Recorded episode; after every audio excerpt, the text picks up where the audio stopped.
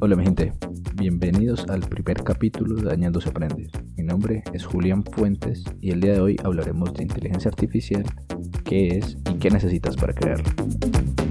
Te contaré la realidad de muchos de los mitos, específicamente 5 de los mitos que existen al respecto y lo que necesitas para empezar. ¿Realmente vale la pena este mundo? ¿Es muy difícil entrar?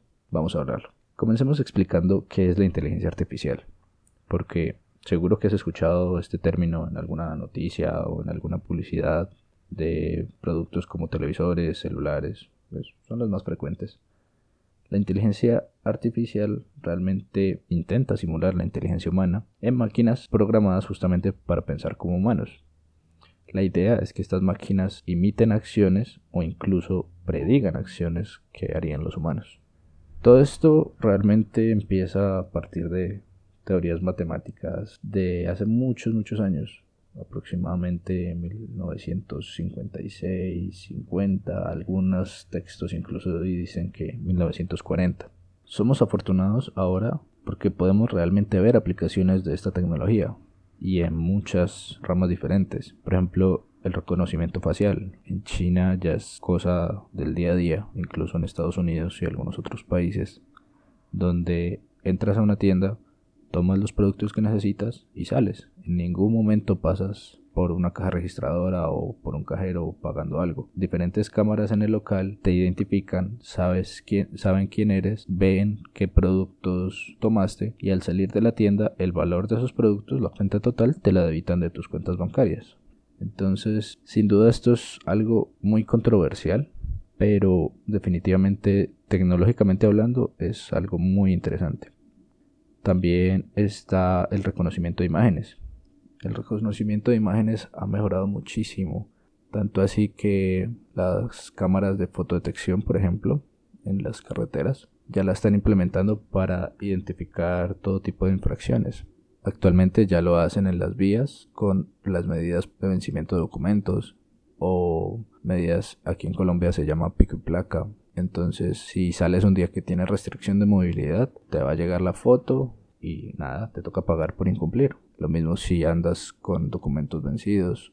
O en el campo de la medicina, está mejorando mucho para el reconocimiento de radiografías, ya que se ha logrado demostrar que la inteligencia artificial puede reconocer en mejor medida las imágenes de las radiografías que un humano. Un humano puede ver algunas sombras o incluso ignorarlas y la inteligencia artificial está demostrando que es más precisa en, en, esta, en este tipo de detecciones.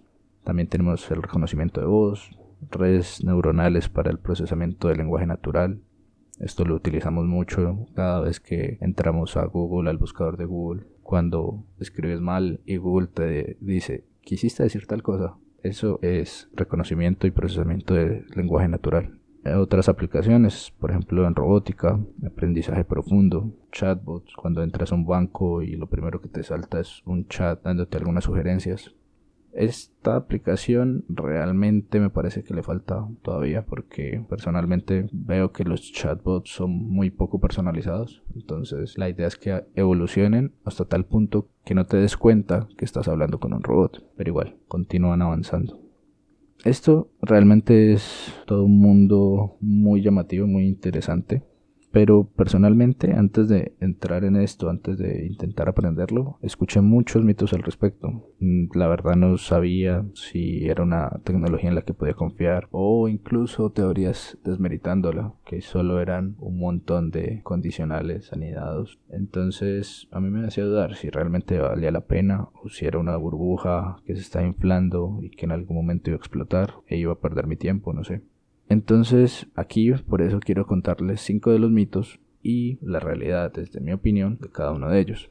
Por ejemplo, el más común es el que la ciencia ficción nos ha mostrado en las películas, en, el cine desde hace mucho tiempo, y es que las máquinas serán más inteligentes que los humanos y nos dominarán a todos. Y esto realmente no, no es cierto, porque al menos hasta este momento no es posible lograrlo. Muchas personas dirán, sí, tal vez en este momento no, pero en el futuro sí será posible y es una preocupación válida, No está más preocuparse por todo esto porque siempre habrán intereses de por medio, buenos y malos. Pero muchas personas y organizaciones trabajan para que esto nunca pase, para que esto no sea posible. Y la verdad, siempre habrán personas buenas y malas, pero lo importante es que las buenas seamos más para que impidamos que personas inescrupulosas o compañías incluso se aprovechen de estas tecnologías para actos maliciosos, para actos delictivos. Por ejemplo, una de estas organizaciones es OpenAI. Ellos iniciaron en 2015 y lo que ellos mismos publican en su web es que buscan promover y desarrollar una inteligencia artificial amigable y segura amigable en el sentido en que entendamos lo que hacen, entendamos lo que pasan, que no se vuelva algo que simplemente hace algo y no sabemos cómo, y segura en el sentido de que no se nos salga de control, en el sentido de que podamos controlarla, en el sentido en que no se use para mal. Entonces eso da algo de esperanza y, y da como una sensación de querer ayudar, al menos a mí me lo causa. Otro mito es que acabará con miles de trabajos que va a reemplazar a los humanos y que va a generar un desempleo enorme. Realmente es algo controversial esto. Algunos trabajos sin duda alguna cambiarán, cambiarán mucho. La inteligencia artificial lo que busca es automatizar esos trabajos monótonos, repetitivos, que no generan ningún valor, que simplemente deprecian la calidad de vida de las personas. Esos trabajos que no dan una, una satisfacción realizarlos Simplemente son cosas repetitivas que alguien tiene que ir a hacer cada día por el resto de su vida o, mientras pueda hacerlo. Entonces, este tipo de trabajos son los que se buscan automatizar, que la gente no pierda su vida haciendo esas actividades que un robot podría hacer, más bien que se enfoquen en cosas que realmente generen valor en cualquiera que sea su actividad. Adicionalmente, la inteligencia artificial ha creado miles, miles de vacantes en este momento en todo el mundo y realmente no tenemos cómo llenar todas esas vacantes. Hacen falta muchas personas capacitadas para estos trabajos y como ya te imaginarás, si algo es muy escaso, suele ser caro.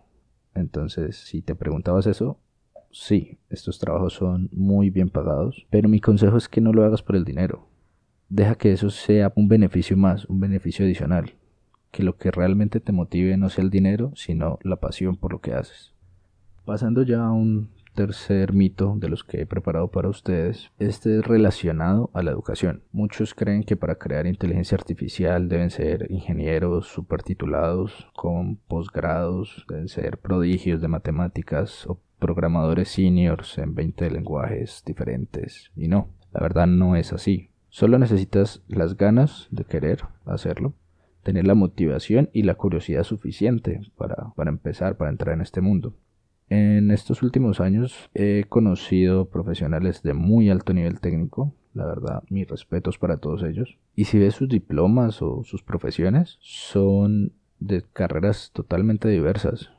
He conocido estadistas, economistas, contadores, biólogos, administradores de empresas. Incluso muchos ni siquiera tuvieron la oportunidad de asistir a una universidad o apenas están pudiendo pagar su, su carrera pero en esta industria realmente importan cada vez menos los títulos, certificados, lo que el papel diga. Importa mucho más las habilidades que puedas demostrar. Con esto no digo que no debas ir a la universidad o, no debas certificarte, no.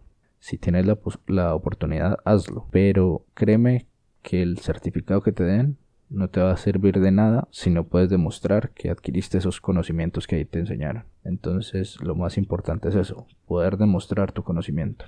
Ahora, esto no es algo que necesites estudiar por 5 o 6 años. Si tienes dedicación, si le dedicas una o dos horas diarias, lo puedes lograr de 6 a 12 meses, empezando desde cero, y no es ninguna broma. Ahora, para las personas que ya están en, esta industria, en la industria de la tecnología, a veces es común escuchar que para crear inteligencia artificial necesitas un computador carísimo de súper alto procesamiento o pagar ese procesamiento con cientos de dólares en la nube. Y no, las principales herramientas se encuentran gratis. Obviamente tienen sus límites, pero son límites muy amplios, los cuales no vas a sobrepasar tan fácilmente. Que para iniciar, incluso para hacer ciertos trabajos, están muy bien. Entonces, que esto no te detenga, inténtalo. No te dejes llevar por lo que escuchas. Accede a los servicios gratuitos que ofrecen empresas como Microsoft, IBM, Google y te darás cuenta de que es más de lo que necesitas. Seguramente cuando ya necesites pagar es porque ya te habrá contratado una empresa o un cierto sector que te va a generar beneficios.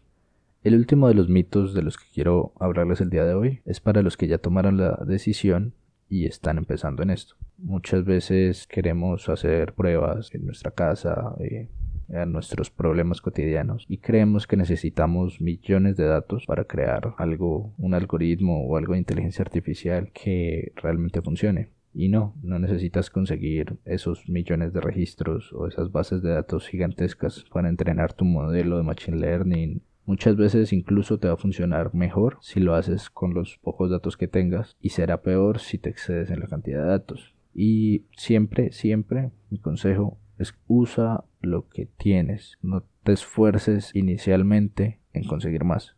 Mira lo que tienes, úsalo, piensa la mejor forma de utilizarlos, mira cómo obtener el mejor resultado posible. Y ya, si ese resultado, el mejor que puedes conseguir, es insuficiente, ahí sí busca la forma de mejorar tus datos o conseguir más. Entonces, realmente para iniciar, solo necesitas curiosidad y ganas, como te lo dije. Puedes experimentar, puedes probar sin entender qué pasa teóricamente por debajo. La idea es que lo veas, que veas que funciona, que te genere esa motivación, esa curiosidad por entender qué pasa. Y cuando ya la tengas, cuando ya sepas que te gusta y que, y que te interesa, entonces ahí sí, decídete por una de las muchas áreas de la inteligencia artificial. Puede ser una, pueden ser varias. Si no sabes cuál te llama más la atención, puedes probarlas todas. Mi consejo es que profundices solo en algunas pocas y luego ya intenta entender qué pasa por debajo, qué pasa, qué significan esas líneas de código. Si no sabes programar, te aseguro que aprenderás en el camino. Y muchas de las tecnologías se hacen en un lenguaje llamado Python y este lenguaje es muy sencillo de entender, la verdad al principio quizás tengas, lo hagas despacio o tengas que ir despacio leyendo, pero en poco tiempo será como leer un texto normal, como si estuvieras leyendo un libro cualquiera. Y ya cuando logres entender esto, ya puedes profundizar más en la matemática que se utiliza. Por último, práctica. Practica demasiado, copia proyectos ya hechos, entiéndelos, juega con ellos, dañalos, dañalos más y luego arréglalos. Entiende cómo funcionan, arréglalos y mejóralos. Ya sabes, dañando se aprende. Eso es todo por hoy mi gente. Si quieres contactarme, si te ha gustado el episodio o si tienes alguna duda, entra a julianfuentesv.com y deja tu mensaje en cualquiera de las redes sociales que más te guste. Si me estás escuchando en YouTube, deja tu comentario y hasta la próxima mi gente. Nos escuchamos pronto.